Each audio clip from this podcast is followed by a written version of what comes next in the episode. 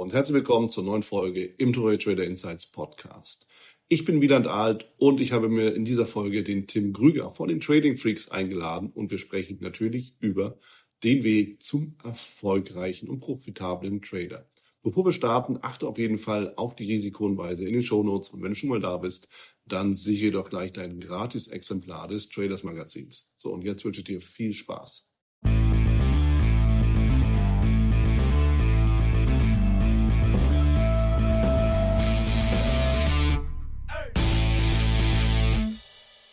Zusammen mit Tim Grüger.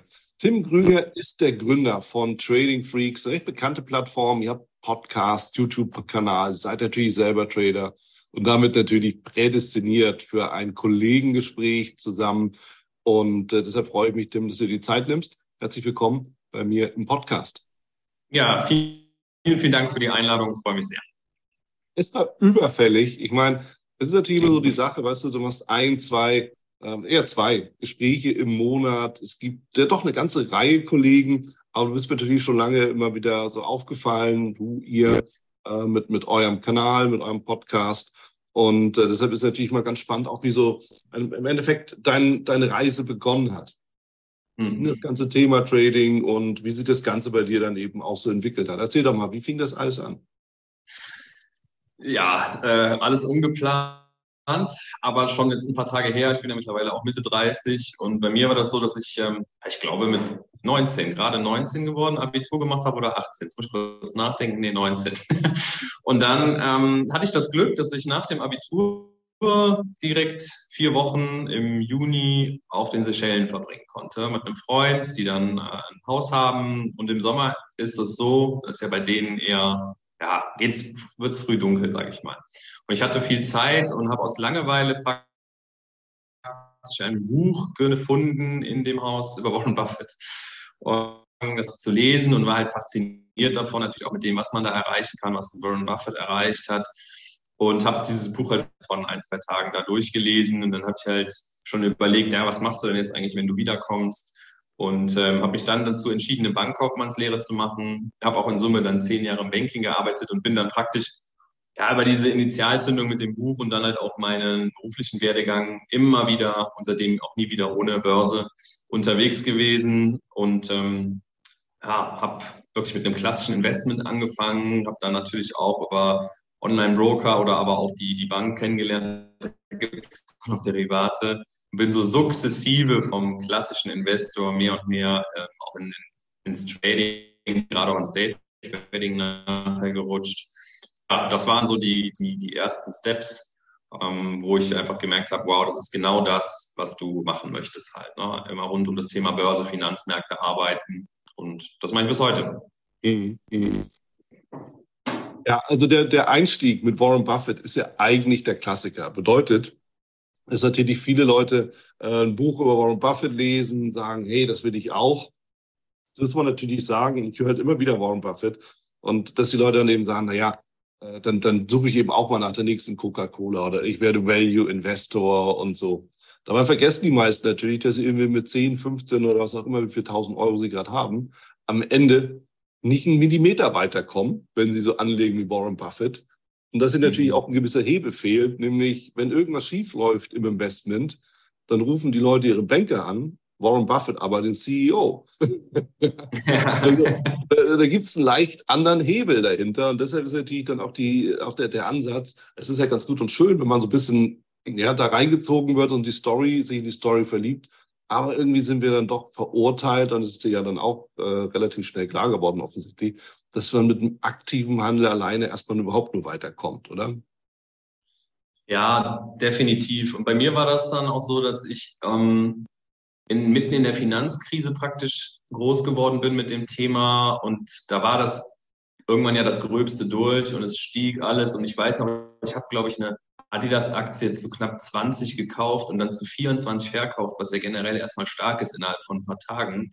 Klar, na, jetzt vor ein paar Wochen oder Monaten hat die auch, ja, weiß ich nicht, 300 Euro oder was äh, geknackt. also das sind so Dinge, wo du halt auch noch nicht so einschätzen kannst, was bedeutet Zeit, was hat auch bei Warren Buffett Zeit bedeutet, wenn man so an den Zinseszinseffekt denkt.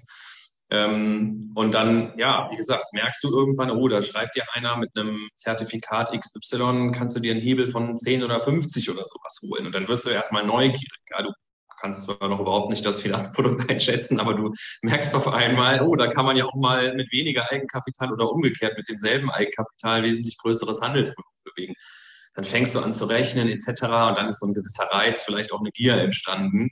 Ähm, und deshalb kann ich auch oft und ehrlich sagen, ich habe so jeden Fehler mitgenommen, den du daraus machen kannst. Ne? Also Finanzprodukt nicht verstanden, äh, Risikomanagement ist scheißegal, ja, und dann entsprechend ja auch in meinem ersten Jahr richtig viel verloren. Also ich glaube, ich habe in Summe 20.000 Euro nicht, ich glaube, ich habe 20.000 Euro in einem Jahr verbraten, ja, dann halt eben mit Hebelprodukten, ne? Ja. weil einfach, ja, Fachkenntnis war noch nicht da, Strategie braucht man gar nicht von sprechen und dann wird es ja schon schwer. Mhm. mhm. Ja, klar, ich meine, Strategie, okay, je länger ich irgendwie mich mit dem Thema Trading beschäftige, in der Praxis, natürlich aber auch in den Gesprächen, im Coaching, in der Ausbildung, umso mehr wird mir irgendwie bewusst, Strategie, ja, in irgendeiner Art und Weise musst du schon dir überlegen, was du da machst. Aber es ist jetzt nicht so der, der entscheidende Faktor, ob man überhaupt wirklich der, der zwischen Erfolg und Misserfolg dann, dann unterscheidet. Aus meiner Sicht ist es ja ganz was anderes. Was war es bei dir, was das den, den Wendepunkt gebracht hat? Also tatsächlich war es im ersten Step, nee, anders. Bei mir war es ja so, dass ich über die Bank dann auch ein Studium gemacht habe, Banking of Finance, ähm, studiert habe, naja, wie hieß es, Banking, nee, Finance, muss ich überlegen, Bachelor of Science im Studiengang Finance. So. Und ähm, das hat mir sogar Spaß gemacht und weit, hat mich bis heute weitergebracht. Ja, also ich bin, glaube ich, einer der wenigen, der sagt, das Studium war gut. Ähm, ich habe gelernt, Finanzprodukte zu konstruieren, zu bepreisen, wie zum Beispiel Optionen, Risikomanagement verstanden, Geldpolitik verstanden und aus dieser Theorie bin ich dann zeitgleich auch über die Bank in Kontakt gekommen nach London und die haben halt ja diesen fundamentalen Ansatz, also das, was wir heute so ein wenig News Trading nennen. Ähm, gehandelt und das habe ich gelernt. Und ich bin bei dir. Ich glaube, dass die Strategie, wie die nachher heißt, ist sekundär aber du bist ja froh, wenn du überhaupt erstmal irgendeinen duplizierbaren Handelsansatz kennenlernst. Ob das jetzt ja. Price Action ist, Volumen Trading, Markttechnik oder eben News Trading, okay, ja. Ähm, sei mal, versuch mal irgendwo eine Systematik da reinzubringen, wo du täglich wie ein Roboter abarbeitest, Einstiege, Ausstiege etc. Ja. Und das war für mich der erste Game Changer, dass ich das überhaupt mal wie so eine Anleitung an die Hand bekommen habe, dass mir einer sagt, mach das mal so, mach das so, triff deine eigene Entscheidung, wirst du als Trader immer machen müssen. Aber das ist so gesehen so ein Framework und in dem bewegst du dich. Und dann, wenn du das mal hast, hast du noch lange nicht den Weg geschafft, sondern dann kommt trotz dieser gewonnenen Infrastruktur als nächstes eben die Psyche. Ja. Dass du auch da merkst, ja, es ist trotzdem nicht jeder Tag grün. Und wie gehst du dann mental damit um, dass nicht jeder Tag grün ist? Und wie schaffst du es dann eben so Sachen wie, wie Gier oder Angst, also diese extremen Emotionen halt irgendwo rauszunehmen?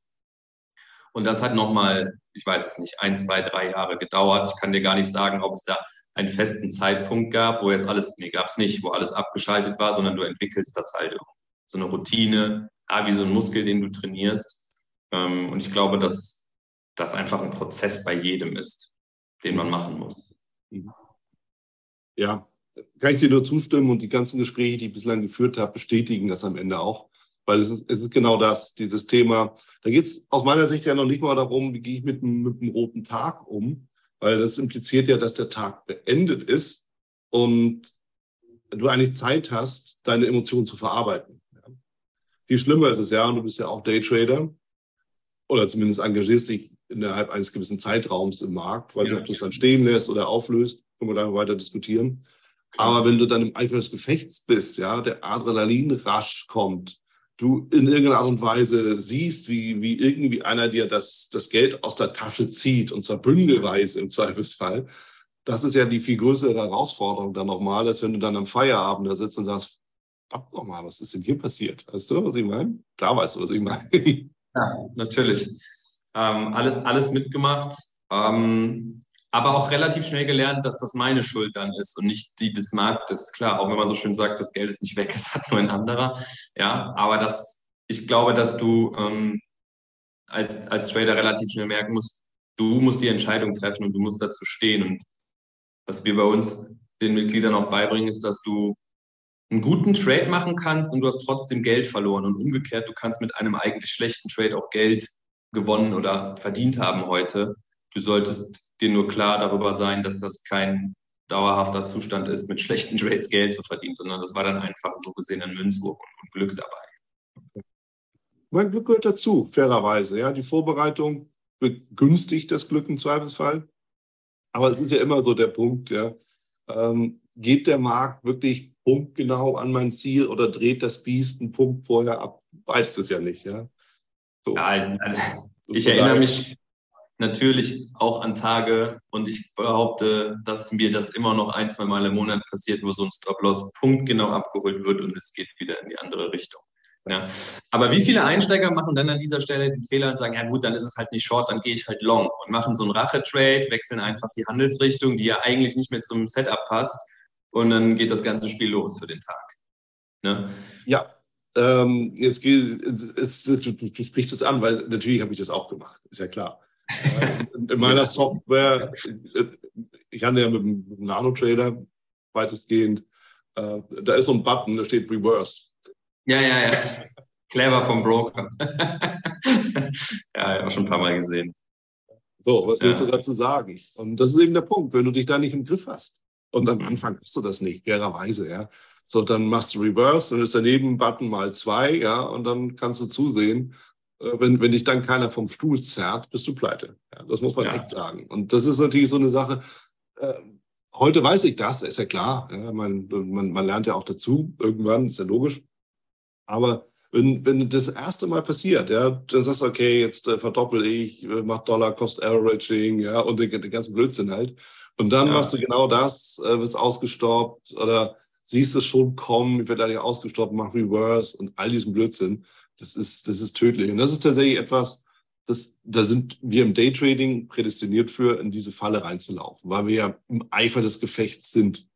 Ja, das ja. muss man einfach so sagen. Und ähm, das ist natürlich, wenn du dann sagst, ja, die Psyche spielt mit und am Ende des Tages habe ich einen roten Tag. Ja, der Tag ist aber vorbei. Ja, du kannst halt einen Blödsinn mehr machen. Und am nächsten Tag hast du idealerweise eine Nacht drüber geschlafen, dann sieht die Welt wieder anders aus. Ja. War so ein Punkt. Ja. Womit sich natürlich auch wieder so diese Erkenntnis aufzwingt, vielleicht kannst du die teilen, ähm, dass, dass viele ja mit dem Daytrading einfach gerne anfangen wollen, aber eigentlich sollte das ja eher am Ende der Karriere stehen, im Sinne von, okay, du bist reifer Trader, jetzt kannst du dich mal in, in, in den, den völligen Live-Modus reinwagen. Oder wie siehst du das? Meinst du es bezogen auf den Trading-Stil, dass Daytrading eigentlich so die Königsdisziplin ist, die man erst dann machen sollte, wenn man ein gewisses Fachwissen aufgebaut hat? Oder wie meinst du das? Ja, genau. Fachwissen und auch sich selber kennengelernt hat als Trader. Ja, also wir sind ja gerade mit der Botschaft, die wir da auch vermitteln wollen, auf die Spaßbremsen. Wenn Leute zu uns kommen und sagen, zeig mir, wie du schnell reich wirst, dann sage ich halt, dann gehen, gehen Dorf weiter, weil das wirst du bei uns nicht lernen. Ne? Also ähm, wir sagen den Mitgliedern oder auch generell Interessenten sogar, hey, probier dich doch erstmal auf einem Demokonto aus. Ich weiß, da hast du noch nicht viel mit Psychologie zu tun, aber versuch doch bitte erstmal das Erlernte umzusetzen. Ja, dass du verstehst, wie funktionieren Märkte, wie kommt überhaupt eine Order zustande, wie mache ich das in der Handelsplattform, ja? ja, dass du dir mal einfach so ein paar Tage und Wochen gibst, damit sich das festigt, was du da machen möchtest. Und wenn es dann da nicht klappt, dann brauchst du gar nicht über ein Live-Konto nachdenken. Wenn es da klappt, kannst du es aufs Live-Konto übertragen. Dann kommt diese Herausforderung, was so diese ganze Trading-Psychologie äh, angeht. Aber du musst halt einen Step nach dem anderen machen. Und das ist halt das, was jo, so im Rahmen Digitalisierung, Instagram und Co. echt recht gefährlich ist. Du siehst oft irgendwelche Metatrader-Accounts, die da hochgescrollt werden, wo 100 Gewinntrades am Stück sind, ne, und, und so ein Quatsch. Und das, das ist halt aber das. nur beim Metatrader. Ja, ja. und deshalb ist das halt äh, echt ein falsches Bild. So. Muss ich unbedingt vorher zehn Jahre im Aktienmarkt als Investor unterwegs gewesen sein, würde ich sagen, nein. Aber dir fehlt dann vielleicht ein gewisses Fundament über Börse. Das kannst du dir ja dann bestimmt auch über YouTube oder was auch ich, was weiß ich, ein Buch ähm, mit Sicherheit aufbauen. Aber am langen Ende wissen wir beide, dass die Erfahrung, Dinge ausprobieren, mal auf die heiße Herdplatte packen, natürlich zu, zu so einem Reifeprozess von einem Trader dazugehören. Ich finde es halt nur wichtig, dass du, wenn du diesen Prozess durchlebst, das mit möglichst geringem Kapital machst um liquide zu bleiben und nicht glaubst, innerhalb des ersten Monats in deiner Trader-Karriere, dass du, weiß ich nicht, ne, aus einem 50.000er ein 100.000er Konto machst und das dann nochmal schaffst. Ja, das kann Glück sein. Ja. Mich auch erlebt. Ich war mit dem mit Andreas, meinem Kollegen, wir waren mal da bei jemandem, der uns äh, gesagt hat, hey, guck mal hier, ich hab, hatte einen Broker, ich darf jetzt hier keine Namen nennen, aber nicht für seine Qualität bekannt, wo der einfach aus einem mit einem hohen Hebel aus einem 8000er Konto, ich glaube, in Richtung 10.000 auf 80.000 hochging. Der Broker hat ihn nicht verkaufen lassen über mehrere Stunden. Es war genau dann während so einem Risikoevent, wo eine enorme hohe Volatilität war. Nach zwei, drei Stunden ging es dann, als er nur noch irgendwie bei 40.000 lag. Immer noch gut. Mhm. Aber worauf will ich hinaus? Das war reines Glück, das war Zufall. Und das war eben keine duplizierbare Strategie, die du dann immer genauso nach Checkliste machst. Ja, und nach drei Wochen war das Geld dann auch weg. Ja.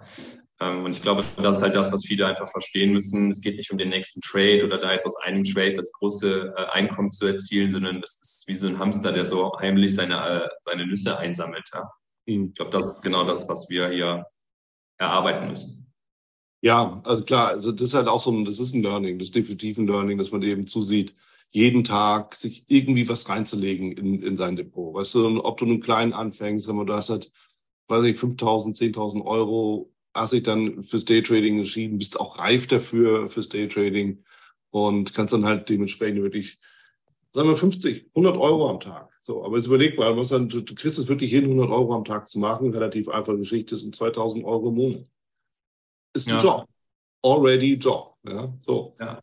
Und das darf man eben auch nicht vergessen. Das sieht am Tag immer nach, ist ja auch nicht wenig, ist aber auch nicht viel an sich.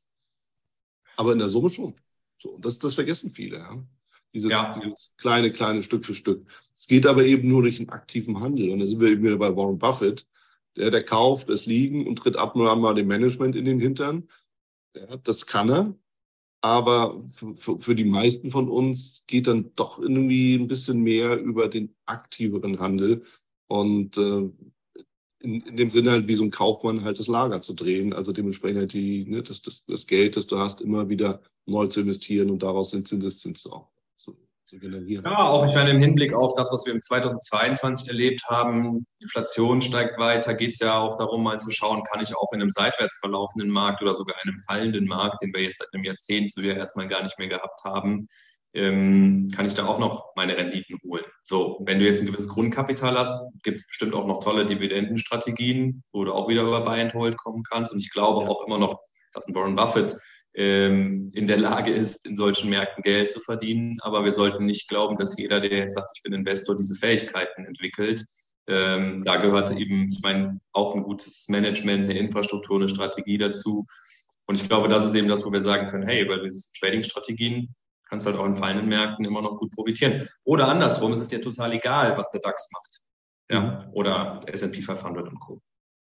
Absolut. Ich meine, alle, alle Strategien lassen ja auch immer umdrehen. Ja? Nehmen wir mal so typische Formationen, Schulter-Kopf-Schulter-Formation. Geht ja von beiden Seiten, beispielsweise. Richtig. So, weißt du, und, und von daher klärt sich oder brauchst du auch nicht diese Frage zu beantworten. Als Investor kannst du im Regelfall nur kaufen. Und wenn du schon mal einen Schritt weiter gegangen bist, denkst du über Absicherungsstrategien nach. Aber viel mehr Möglichkeiten hast du ja gar nicht. Als ja. Trader ist völlig richtig. Kannst dir völlig egal sein, ob der Markt steigt oder fällt. Du musst also den Schreck überwinden. Okay. Aber im ja. Endeffekt. Ja. Ja. Oder du handelst Währung. Währung bist du immer long und short. Dann, mhm. dann dieses Dilemma nicht mehr im Kopf, sondern du folgst eigentlich tatsächlich nur noch dem, dem Chart, äh, sofern du dich von dem Home Bias Euro trennen kannst.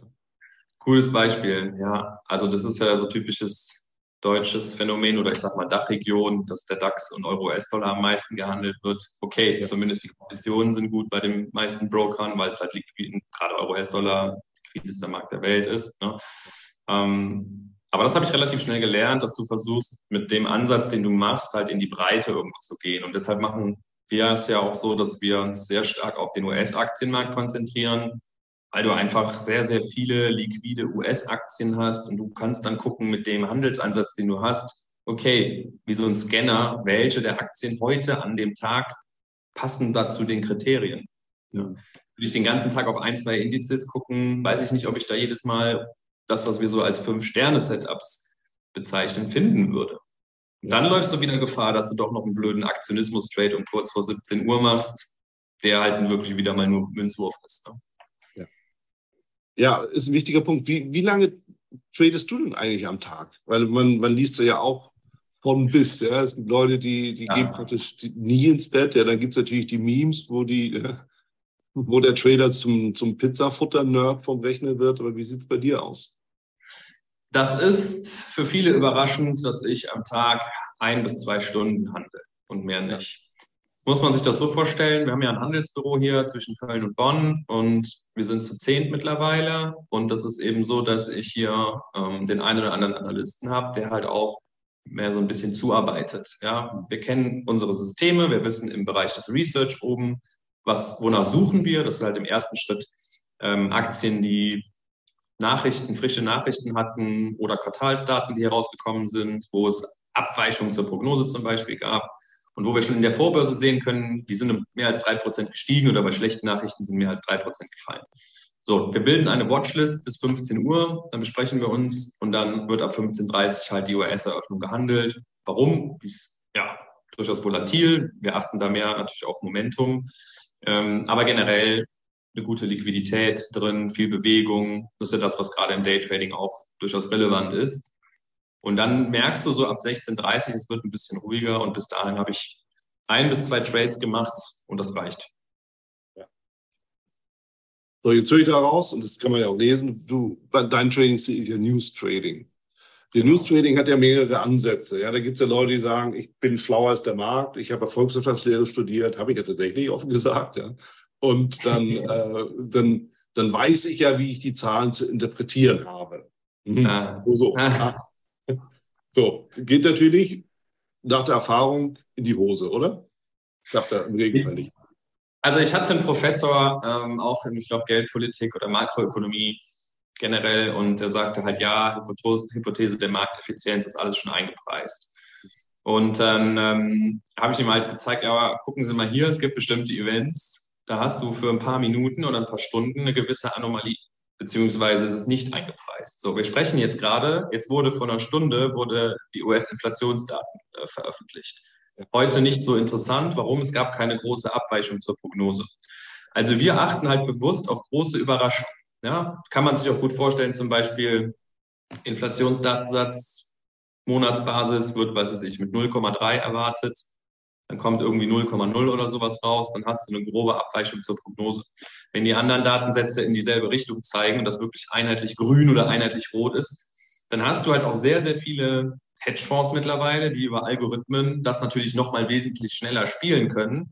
Und für uns ist das keine Konkurrenz, sondern in dem Sinne was, wo wir sagen, hey cool, danke für den, für die, für dieses Momentum, für den Vorlauf und können uns dann immer noch Bewegungen rausschneiden. Und das ist ja genau das, was wir machen. Ich brauche auch nicht den Hochpunkt treffen, ich brauche auch nicht den Tiefpunkt treffen. Ich habe eine gewisse Momentumbewegung jetzt in diesem Beispiel, die ich mitnehmen möchte. In einem Währungspaar nehme ich meine 20, 30 Pips mit. Das dauert dann bei so einem Event vielleicht drei, vier Minuten und dann ist gut. Ja, war jetzt mal ein Beispiel vom Forex-Markt. Und im Aktienmarkt ist es ja, ist es ja genauso. Ja. Und wenn du dann den einen oder anderen Volumenindikator noch mit hinzuziehen kannst, vielleicht auch mal in die Level 2 Daten guckst, dann siehst du ja auch, okay, was hat denn so die Mehrheit vor? Vielleicht hast du noch den einen oder anderen Big Boy, der die Richtung davor gibt. Und dann ist das was, wo wir sagen, wir haben einen statistischen Vorteil. Der kann in einer Stunde wieder vorbei sein, interessiert mich dann aber nicht mehr. Das ist halt der entscheidende Punkt. Also einfach nur rein zu interpretieren, ist oftmals die falsche Idee, logisch. Ja. Weil ich habe auch manchmal das Gefühl, dass, dass natürlich der Markt die Dinge auch dann gerade so sieht, wie er sie halt auch gerade sehen will, wie es dann eben auch gerade passt. Denn eigentlich jede Handelseröffnung ist dadurch gekennzeichnet, dass es erst rauf und runter geht oder erst runter, dann rauf geht. Und so ist es auch nach den Zahlen. Egal wie die Zahlen ausfallen, es geht erst rauf und dann geht es runter oder es geht erst runter und dann rauf. Ja? So, und das ist ja diese Anomalie, von der du sprichst. Ja, wie gesagt, wo du oft achten musst, ist, dass du einen möglichst großen Überraschungsfaktor hast und deshalb ist es wichtig, dass du dir halt vor dem Event oder meinetwegen auch dann bei Veröffentlichung anguckst, was war die Erwartungshaltung, was war die Prognose. Und das ist bei Zinsentscheiden genau dasselbe. Ja, Generell sagt man ja, wenn die Zinsen angehoben werden, ist das gut für die Währung, aber letztendlich musst du schauen, was hat der Markt da bereits eingepreist. Und das kannst du über genügend Tools, Fedwatch-Tool etc., kannst du dich ja da auch super vorbereiten. Ne? Ähm, und beim Aktienmarkt ist es tatsächlich so, oder generell beim News Trading, ich sage sogar ganz klar, die meisten Nachrichten spielen keine Rolle. Da kannst du mhm. nichts draus ziehen. Ja. Ähm, und deshalb ist es so wie so eine Trichterfunktion. Wir schmeißen da oben 20, 30 Kandidaten rein, die erstmal auf der Watchlist sind. Aber es sind vielleicht nachher nur zwei oder drei, die alle Kriterien erfüllen, wo wir einfach die Ampel auf grün haben und sagen, jetzt dürfen wir die traden, weil jetzt einfach nur die Wahrscheinlichkeit hoch ist. Kann ich trotzdem ausgestoppt werden? Natürlich. Wie sind deine Trefferquote ungefähr? Muss, es ist, ist ja immer relativ schwer, auch aufzutragen. Ja, man muss ja immer ins Verhältnis zum Chance-Risiko-Verhältnis setzen. Genau. Die Trefferquote ist über 70 Prozent gewesen, jetzt auch im 2022, wenn ich mal das ganze Jahr betrachte. Okay. Ich habe keine, also muss es aber auch dann natürlich so sehen mit dem Chance-Risiko-Verhältnis. Mein Ziel ist es eins, aber ich bin jemand, der mit Teilverkäufen arbeitet, weshalb es halt auch schon mal leicht runter sein kann. Die Trefferquote ist irgendwo so bei 0,85 gewesen zum Jahresende, weshalb das in Summe immer noch funktioniert. Ja, nur du musst halt immer beide Parameter ins Verhältnis bringen, um das so beurteilen zu können. Absolut. Also, also eins ist klar, und das, das sagst du ganz genau richtig. Ähm, Trefferquote, Chance-Risiko-Verhältnis sind negativ korreliert. Ja, du kannst nicht zum Mond fliegen und das dauernd erwarten. Das funktioniert halt ja. nicht. Ja, so. ja klarer Fall. Ab und an mal ja, ein bisschen hüpfen, geht immer. Das ist richtig, ja. Ja, ich meine, und dann, wir waren am Anfang sehr auf Momentum-Strategien aus, auf Breakout-Strategien, dann hast du aber halt irgendwann gemerkt, okay, auch da in der meisten Zeit laufen Märkte seitwärts. Ne, haben dann sukzessive noch Reversal-Strategien mit hinzugenommen, auch von auf Basis der Aktien, die wir eh in der Watchlist haben. Mhm.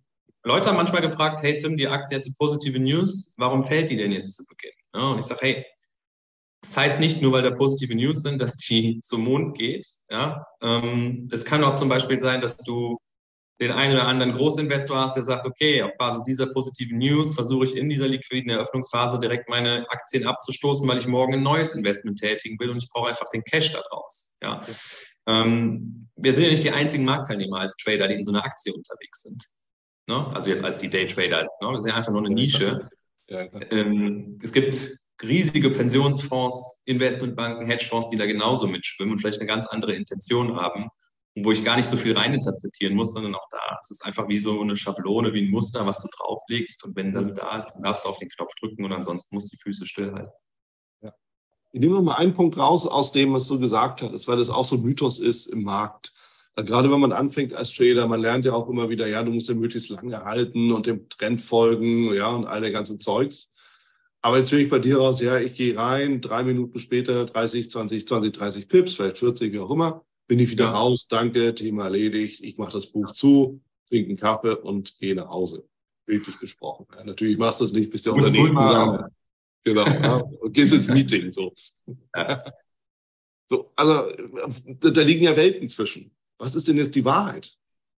Ich glaube, die Wahrheit ist, dass du für dich als Trader herausfinden musst, was kann ich am diszipliniertesten durchhalten. Ist es das Scalp-Trading für ein paar Minuten? Ist es das Day-Trading bis zum Ende des Handelstags oder ist es eher das Swing-Trading, wo du die Position einige Wochen hältst? Ich kann da einfach sagen, dass ich irgendwann herausgefunden habe, ich bin kein guter Swing-Trader. Ja, es ist einfach ein mentales Thema, dass ich dann die Trades nicht gut über Wochen mitschleppen kann, dann fängst du an, irgendwo ein Stop-Loss hin und her zu verschieben, ja, vielleicht doch mal einen Teilverkauf an der Stelle zu machen, wo es eigentlich Quatsch ist, nur irgendwie um dein Gewissen zu beruhigen oder deinen Kopf, hast damit aber die eigentliche Trade-Idee und die Wahrscheinlichkeit und dein Chance-Risiko-Verhältnis kaputt gemacht. Das heißt, am Anfang probier mal jeden Trading-Stil aus und merk halt irgendwann, ja, bei welchem hast du auch einfach vom Kopf her die größte Disziplin, das so durchzuziehen. Und ich mag Momentumbewegungen, ich mag Schnelligkeit, und deshalb war klar, ich bleibe im Scalping oder mal im Daytrading. Ne? Die durchschnittliche Haltedauer bei mir ist in Summe, ich glaube, 30, 35 Minuten. Da sind dann mal die Raketen dabei von drei, vier Minuten, wenn es ein Event gibt. Es kann auch mal auf der anderen Seite eine Aktie sein, die nach dem Einstieg ja slowly in die eine oder andere Richtung geht, weshalb es mal eine Stunde 30 dauert, aber so im Mittelwert werde ich so 35 Minuten laden. Ne? Also wichtig ist mir, dass man sich nicht darauf einlässt, oder wenn jemand sagt, hey, du musst Daytrading machen, weil das ist der einzige Trading-Stil, der funktioniert, dann ist das eine Bullshit-Aussage. Mhm. Jeder dieser Trading-Stile kann für dich funktionieren oder eben nicht. Oder für den anderen ja, aber für dich nicht. Und das musst du herausfinden. Ne? Ja, ist halt einfach, der, das ist halt dieser entscheidende Punkt. Und da bist du eben auch wieder bei der Trefferquote, beim Chance-Risiko-Verhältnis. Was darf es denn bitte sein? Kann ja. er dir keiner vorschreiben. Ne? So, wenn, wenn, wenn ich diskutiere ja oft genug, ja, wenn du jetzt Trendfolger bist, du sagst, hey, ich will die großen Bewegungen haben, ja, bitteschön, bedeutet, wirst ausgestoppt dann und dann. So, dafür kriegst du, wenn es gut läuft, ein gutes Chance-Risiko-Verhältnis, kannst du damit ja. umgehen. Ja. Nee, ich mag diese Rückschläge nicht so gerne. Okay. Ja. Das heißt ja auch, du kannst ja auch mit einer Trefferquote, du kannst ja auch mit einer Trefferquote von 30 Prozent sehr, sehr gute Ergebnisse am langen Ende haben, wenn du es dann schaffst, das mental auch zu verarbeiten. Ne? Und hast dann aber halt dann den nächsten Trade, der dir einen 5 zu Einsatz CRV bringt, zum Beispiel. Du bist aber zwischendurch wie das ungeliebte Kind. der ist ja so, ja.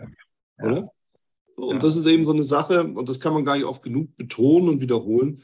Das muss jeder, und das ist das, das ist eben auch dieses, das Fatale daran, das muss jeder für sich selber herausfinden. Da gibt es keinen Blueprint, den du, den du da nutzen kannst und so. Es gibt immer nur, und das sehe ich auch so die Rolle auch als Coach, wir können nur den Leuten helfen, diese Auswahl überhaupt erstens zu identifizieren und sich dann irgendwie zu überlegen, wo fühle ich mich am wohlsten und dann diesen Weg äh, halt auch, auch mit zu begleiten oder zu beschreiten.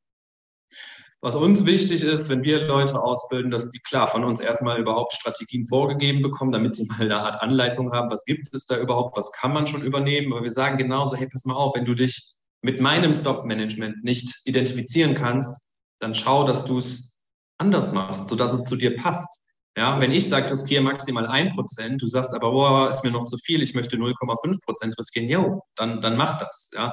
Das heißt, wir begleiten die Leute da auch in, dahingehend, dass sie lernen, selber Setups zu entwickeln, zu erstellen, wie das funktioniert, aus einer These heraus, über Backtesting bis zu einer ersten Live-Phase zu kommen. Und wenn du diese Blaupause dann einmal verstanden hast, dann hast du richtig, hast du eine richtige Power entwickelt, um dich da weiterzuentwickeln.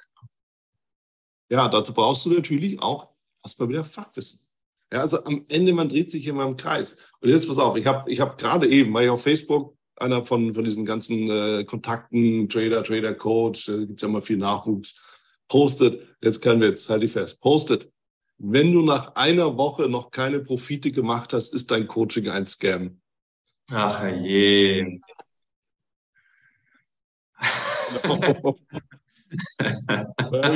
genau das Gegenteil ist der Fall. Weißt? ja, ja, oder du schreibst halt darunter und wenn du oh, dann zwei Wochen pleite bist, dann äh, war es erst recht ein Scam. Ne? Also ja, Bullshit-Aussage. Das ist, das ist so, das ist ja das Gedankengut, das die Leute haben, wenn ja. sie sich eben mit dem Thema Börse und Trading beschäftigen. Ja, so, die sind, sind, sind da ist bist du wieder smart, Maßanzug und was auch immer du dann mieten kannst, ja. So, und dann, ah, was ist es? Ja? Nee, es ist die, die Entwicklung, die zählt. Also zu dem, zum Fachwissen muss man auch dazu sagen, da habe ich mal einen ganz interessanten Graphen gesehen, wo praktisch die Menge an Fachwissen in der Kurve dargestellt wurde und auf der anderen Achse der Erfolg. Und irgendwann gibt es halt einen Punkt, wo man sagen kann, hey, mehr Fachwissen bedeutet nicht automatisch mehr Erfolg. Und ich glaube auch nicht, dass du die Erwartungshaltung haben darfst, dass du alles weißt. Ich habe im Studium gelernt, Optionen zu konstruieren, Monte Carlo Simulationen und was nicht alles gemacht. Ich weiß heute nicht mehr ansatzweise, wie das Ding bepreist wird und bin so. deshalb auch nicht im Optionshandel unterwegs. Brauche ich das für meinen Trading-Stil? Nein, brauche ich nicht. Ne? Das heißt, das ist ja so ein vielseitiges Feld, du kannst gar nicht alles an Fachwissen aufsaugen. Das, das wird nicht funktionieren und es würde dich auch nicht zwingend erfolgreicher machen. Absolut, absolut. Es ist irgendwann eine akademische Übung aus meiner Sicht, weißt du? Mhm. Okay, ich bin halt irgendwie ein Freak, steht auch hinter dir, Trading Freaks, ja. Ich bin halt, ich bin irgendwie so ein Freak, ich habe da Bock drauf und ja. ich, also ich, ich will halt auch was darüber wissen. Aber mein Trading beinhaltet völlig anderes als das, womit ich mich noch so beschäftige. Ich nehme, da, ich meine, kannst du dir vorstellen, ich bin hier überall unterwegs, ich rede mit ganz vielen Leuten, ich kriege super viel Input. Mhm. Ich habe aber trotzdem mein Stil, der ist ja. zementiert. Ja. Weil das bin ich. Ja. Ich höre mir alles interessiert an, aber da bringt mich keiner mehr von weg. Das hat aber gedauert, weil bis es soweit war, habe ich alles Mögliche ausprobiert, weil mir jeder irgendwas erzählt hat. Und das ist ja ein Reifeprozess, genauso. Ja, und in dieser Phase am Anfang wechselst du ja nach drei Fehltrades sofort wieder den Ansatz, weil du sagst, funktioniert nicht. Dabei hätte es sein können, dass danach sieben Gewinner kommen und du kriegst die nicht mehr mit, weil du einfach zu schnell ähm, aufgegeben hast oder an diesem Ansatz nicht mehr vertraut hast. Und das war bei mir so eine Art Strategiehopping, ähm, einfach aus der Unwissenheit heraus, was ist eine realistische Erwartungshaltung an so ein Setup. Ja, also da, da steckt halt so viel da drin. Und ja. das, das ist eben einfach, das ist auch der eine das Schöne am Trading. Es ist ein Langfristprojekt. Für mich ist es ein Lebensprojekt. Ja, das ist mein Leben. Alles in allem. Ja. Das, das machen ja auch all diese ganzen Sachen, die ich mache. Geht ja wahrscheinlich nicht anders. Ja. Also da geht es ja nicht nur ums Geld verdienen. Ist ja, ist ja lächerlich. So das wird irgendwann weniger relevant, glaube ich. Es geht halt mehr um den Prozess, dass du dich weiterentwickeln willst. Du lernst ja auch als Mensch dich jedes Mal irgendwo neu kennen und denkst dir auch da manchmal noch, oh, voll Idiot hätte so nicht sein müssen. Das wird zwar weniger, wenn du es gut machst, diese, ne, diese Extreme. Mhm. Ähm, aber ja, wie gesagt, wir sind ja äh, zehn Leute und es ist halt so, dass jeder irgendwo hier börsenbekloppt ist. Und ich sage immer, wir sind die Einzigen, die sich montags freuen, wenn sie ins Büro dürfen. Mhm. Ja, weil ja, dieses, diese Marktdynamik ist da, es gibt eine neue Woche, es geht wieder neu los. Und das ist einfach cool auf den Kopf, wenn man das sagen kann, jo, ich freue mich sogar auf meinen Job, wenn ich montags ins Büro gehe. Ne? Ich glaube, da gibt es halt nicht viele, die das behaupten können. Ich habe es dann noch besser, ich arbeite auch am Wochenende. ja, ja, okay. Sofern man das Arbeit nennen kann. Also ich weigere mich ja, dass das bezeichnet. hilft als Mindset. Das ist mal, wo du gerade so sagst, das Thema wir freuen uns aufs Wochenende. So, du bist ja nicht nur Trader offensichtlich, sondern zehn Leute, du hast eine Firma. Wie kam es dazu? Also eigentlich hat man doch als Trader recht erfolgreiches, einfaches, simples Leben. Du könntest ja auch die ganze Zeit mit deinem Lambo im Kreis fahren. Geht ja auch. Kannst dich an den Schweizer Frankencrash erinnern? 2015, ne? Januar. Grenze, ja. ja. Und ähm, da habe ich gemerkt, wenn ich da jetzt drin gewesen wäre, gerade auch als professioneller Trader, wenn du so eingestuft wirst, hätte es mir passieren können, dass ich aus einem guten Vermögen in die Privatinsolvenz schlitter. Innerhalb von einer Minute. Ja. Und das hat mich über Wochen nicht losgelassen. Ich habe auch bis heute nicht wirklich einen kompletten Absicherungsmechanismus gefunden. Ich habe nur Mechanismen gefunden, um dieses Risiko zu reduzieren dass du von einem Flashcrash betroffen wirst. Und ich habe den Blog, war das damals Trading Freaks 2015 gegründet, Februar, da ging dann der erste Blogbeitrag los und ich wusste gar nicht, wo das hingeht. Keine Ahnung. Ich habe einfach nur geschrieben über Dinge, die ich erlebt habe im Trading, weil ich halt auch vorher in einem Forum war, wo meiner Meinung nach gerade so dieses Risikomanagement viel zu kurz kam. Da ging es viel um so Copy-Trading-Sachen, dann habe ich auch versucht, einen nachzuhandeln. Der hat aber ohne Stop-Loss gehandelt. Du kannst dir vorstellen, wie das ausgegangen ist. Ne? Ähm, und irgendwann habe ich halt gesagt, boah, das geht nicht. Ne? Aber auch einfach ehrlich darüber geschrieben, ich finde Optionsscheine scheiße, ja, ich finde äh, Hedging-Konstrukte scheiße, gerade für Einsteiger. So, und das hat irgendwo Anklang gefunden. Dann kam das erste größere Portal und sagte, hey, möchtest du auch bei uns Autor werden? Und ich habe in der Zeit äh, Vollzeit in der Bank noch gearbeitet und habe aber gemerkt, hey, das macht dir Spaß, irgendwie sowas Eigenes zu entwickeln. Wusste gar nicht, wo das hingeht. Dann haben wir aber erst durch größer werdenden Traffic auf der Webseite Anfragen bekommen, könnt ihr mal was bauen. Dann haben wir einen ersten Online-Kurs gebaut. 2017 habe ich dann eine Weltreise gemacht und dann habe ich ähm, den Andreas, den ich von der Bank kannte, ich einfach gefragt, hey, kannst du mir da helfen, kannst du mich vertreten? Ne? Und ja, so haben wir das dann ab dann auch zu zweit weitergebaut. Ähm, und irgendwann haben wir gesagt, wir packen das mal in eine juristische Person. Äh, und seitdem ist es halt immer weiter gewachsen. Und ähm, Jetzt haben wir eigentlich ein zweigleisiges Businessmodell. Zum einen den Eigenhandel und zum anderen eben die, die, die Marke Trading Freaks, wo wir Leute ausbilden, die das lernen wollen, wo wir ähm, einfach auch schön zwei Fliegen mit einer Klappe schlagen können. Und ja klar, manchmal wirst du gefragt, wenn du gut traden kannst, warum, warum brauchst du dann noch dieses Thema Ausbildung von, von Leuten? Und ich sage da halt auch ganz offen und ehrlich, das ist für mich eine Art Risikoabsicherung. Ja? Ähm, und natürlich auch noch eine zweite Einnahmequelle. Also ich kann mich ja nicht nur auf mich oder meinen Broker verlassen oder dieses Thema Flash Crash. Ja, also jeder erfolgreiche Mensch, der irgendwo finanziell unabhängig geworden ist, hat ja mal mindestens zwei Einkommensquellen. So, und das ist bei mir die Einnahmen aus dem Börsenhandel, Dividenden, die ja damit noch reinspielen, und das ist das Gehalt, was mir hier aus der GmbH gezahlt wird, ähm, und auch zukünftig mit Sicherheit das ein oder andere Investment vielleicht auch in Richtung anderer Startups, was mich auch noch reizen würde, was jetzt noch in den Kinderschuhen ist. So. Und dann hast du eben mehrere Einkommensströme, hast damit eine gewisse Sicherheit, auch eine innere Ruhe, also dass du eben nicht mehr nachts um drei Uhr aufwachst. Das war bei mir nämlich nach 2015 so und du checkst mögliche Positionen oder ob irgendwas Schlimmes passiert ist. So ist es ja. gekommen. Ja. ja. Ähm, ja, ja und ja. Weil es geht mir so, offen gesagt, wenn du mal alle 100 Folgen zurückhörst, vom Adventskalender mal abgenommen, ja, ähm, wirst du feststellen, dass es geht, das geht allen unseren Kollegen so. Wir alle machen das so. Und jetzt kann man sich sagen, seid ihr denn solche Pfeifen im Trading? nee, sind wir nicht. Ja. Erstens, und Kollege Jens Raab hat es ja ganz genau auf den Punkt gebracht. Er sagt, du bist Unternehmer, Punkt. Und ja. als Unternehmer machst du das, was geht. Das ist, das ist doch logisch. Und du hast natürlich auch deutlich weniger Druck. Ob ich jetzt heute ja, trade oder nicht trade, ja. macht jetzt keinen Unterschied, weil ich eben noch andere Einkommensquellen habe. Genau. Wenn ich jetzt mal trade, dann packe ich eben noch so oben drauf. Idealerweise. Ja. So. Und das ist, das ist halt ein Mindset, das, das gibt dir halt unheimlich viel Ruhe und, und, und auch, auch Frieden im Leben. So, du kannst ja nur noch mehr verdienen. Das ist ja der entscheidende Punkt dabei.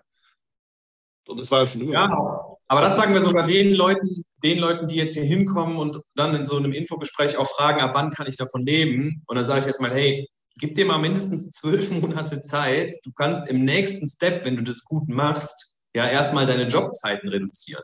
Das haben auch einige Mitglieder bei uns jetzt gemacht, ne, die dann sagen, hey, richtig cool, die auch jetzt über ne, so Prop-Trading-Modelle einfach noch ein größeres Konto dazu bekommen haben, wo es sich dann auch rentiert, wo du auch mal schnell 2.000, 3.000 Euro in einem Monat nebenbei machst, dann hast du vielleicht noch ein halbes Einkommen aus deiner jetzigen Stelle.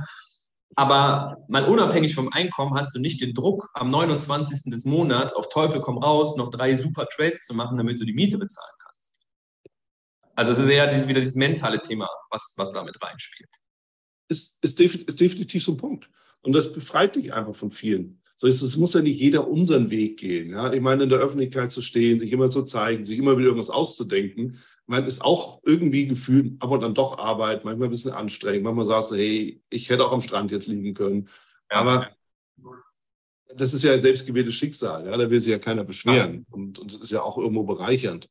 Und zwar auch auf intellektuelle, menschliche Art und Weise. Aber man kann da trotzdem irgendwas anderes machen. Und dann suchst du halt irgendwie einen Dienstleistungsjob, den du machst. Ja. Lies Bücher gegen oder was weiß ich, was man so machen kann. Ja? Also, du suchst ja auf Fiverr irgendwas, was du da machen möchtest oder was weiß ich. Ja?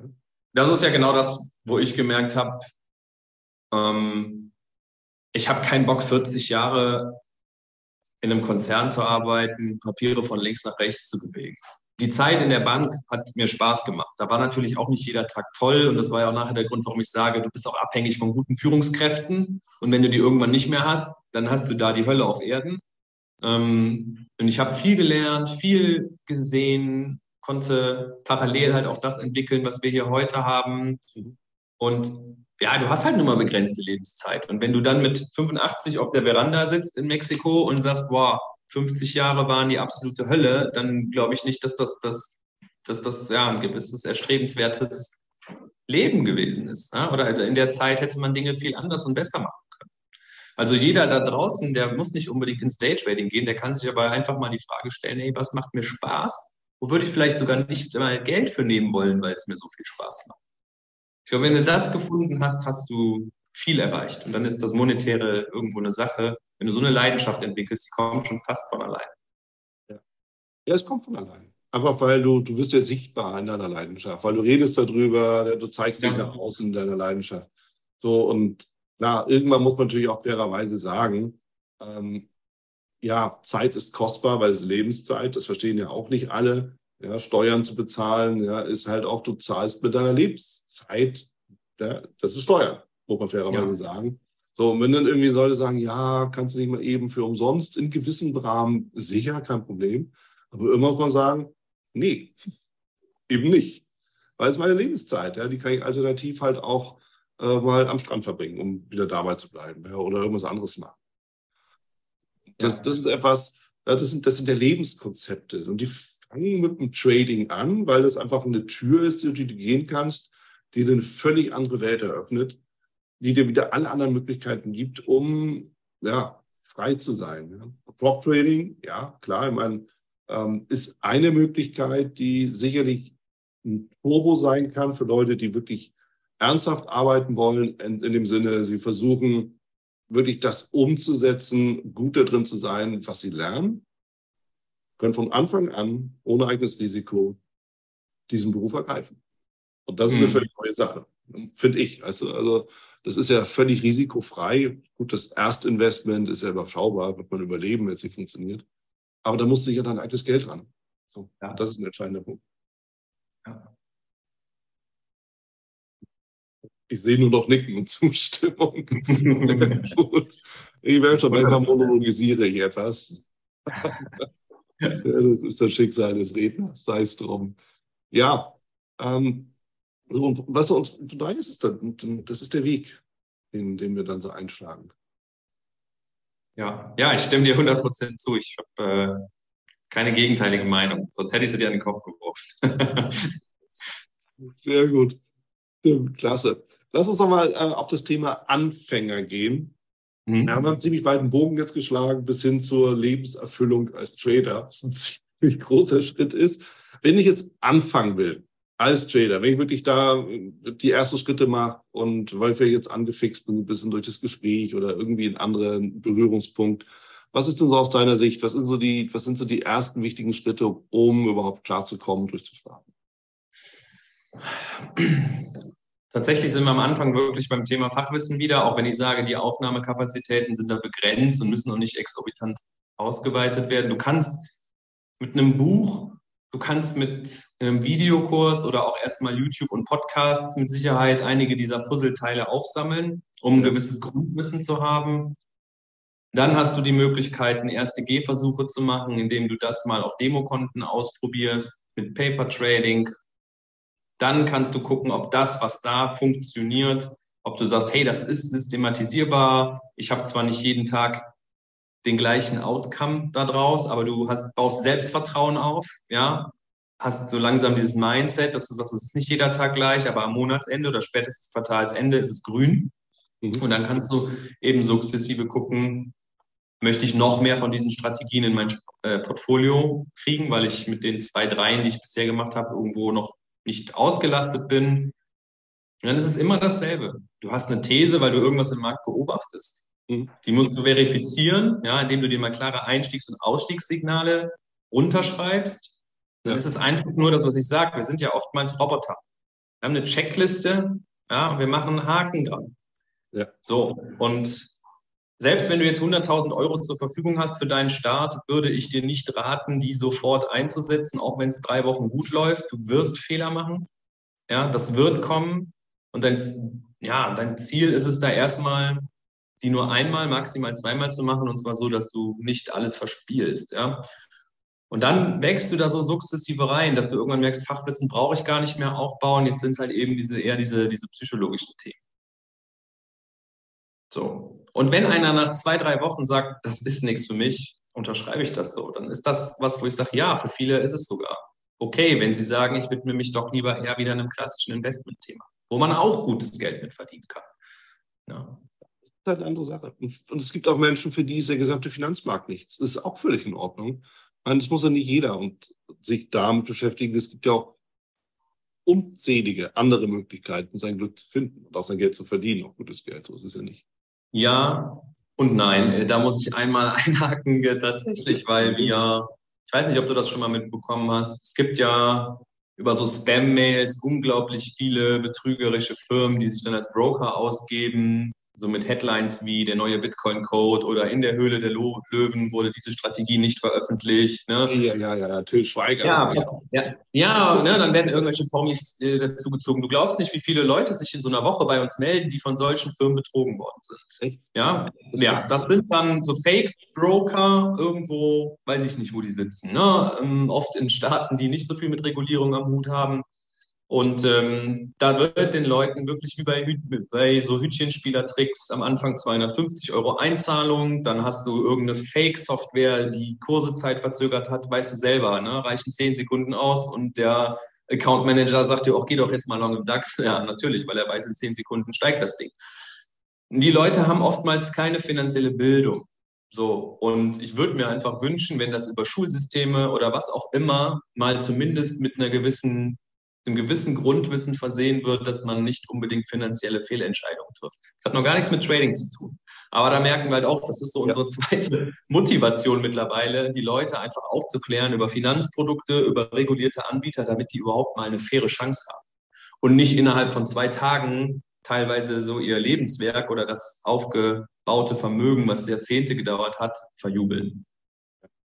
Okay. Also stimme ich dir hundertprozentig zu. Ich habe gerade jetzt ein Gespräch geführt äh, mit, mit einem Lehrer aus Hamburg, der sich für die finanzielle Ausbildung der Kinder engagiert, für dich ganz hervorragend. Und wo du das gerade ansprichst, diese ganzen äh, gefakten Sachen, geht dir wahrscheinlich genauso wie mir und allen anderen Kollegen auch. Gefakte Profile mit unserem Namen, unserem Gesicht ja. und dem ganzen anderen Blödsinn am Geist mittlerweile. Und ich, ich, es ist unfassbar. Du hast äh, unter den eigenen Posts steht dein Name, dein Bild mit kaufen Bitcoin von mir. Und du denkst so, nein. Habe ich vor einer Stunde, vor einer Stunde auf unserem Facebook-Profil äh, gelöscht. Ja. Naja. Also du kommst nicht aus dem schon raus mit dem Scam und all dem. Also von daher bin ich absolut bei dir. Das ist ein Riesenthema, um das äh, wir uns natürlich auch kümmern müssen, als, als Branche insgesamt, ja. um halt die Leute aufzuklären, ähm, dass äh, wir eben tatsächlich andere Wege gehen. Und das ist auch wichtig, klar. Und dass die Leute auch gerne darauf sensibilisiert sein müssen. Absolut. Ja, definitiv. Guter Punkt. Klasse. Tim, danke dir sehr für deine Zeit und für die, für die ganzen tiefen Einblicke, für die Philosophie. Bin immer wieder erstaunt. Ja, eigentlich bin ich nicht mehr erstaunt, aber ich freue mich immer wieder, dass wir tatsächlich alle, alle so auf der, auf der gleichen Welle schwimmen, das, das gleiche, die gleiche Erfahrung mitgebracht haben. Das sagt mir nämlich eins es gehört zur Entwicklung eines Traders dazu, dass wir im Endeffekt eben auch die gleichen Fehler machen, daraus unsere Schlüsse ziehen, unseren eigenen Weg finden und dann eben auch wirklich uns darüber auch austauschen können. Und ähm, ja, und, und halt so auch, auch wachsen als Menschen, als Trader, als Unternehmer. Danke dir sehr. Ja, vielen Dank, hat Spaß gemacht. Bis zum nächsten Mal. Das war's auch schon wieder hier im Torero Trader Insights Podcast. Ich freue mich, dass du dabei warst. Und ich wünsche dir natürlich viel Erfolg bei der Umsetzung der Impulse. Denn äh, wenn wir über Impulse sprechen, dann heißt es natürlich auch für dich, dass du überlegen musst, wie kann ich das in meine persönliche Praxis am besten auch umsetzen, adaptieren und dabei halt eben alles Gute, viel Erfolg. Wenn dir der Podcast gefällt, dann teile ihn auf jeden Fall mit deinen Freunden, Bekannten und all denen, von denen du weißt, dass sie sich für Börsenhandel und Trading interessieren. Hinterlass mir gerne auch eine Bewertung oder schick mir eine E-Mail, wenn du mit mir in Kontakt treten möchtest. Folge mir auf Facebook und vergiss nicht den Newsletter zu abonnieren, der Torero Trader School, um eben immer auf dem aktuellen Stand der Dinge zu sein, was Veranstaltungen, Ausbildung, Schulung, Vorträge oder auch neue Artikel angeht. In dem Sinne freue ich mich aufs nächste Mal gemeinsam mit dir, wünsche dir viel Erfolg, alles Gute, bis zum nächsten Mal bei Torero Trader Insights, dein Wieland Alt.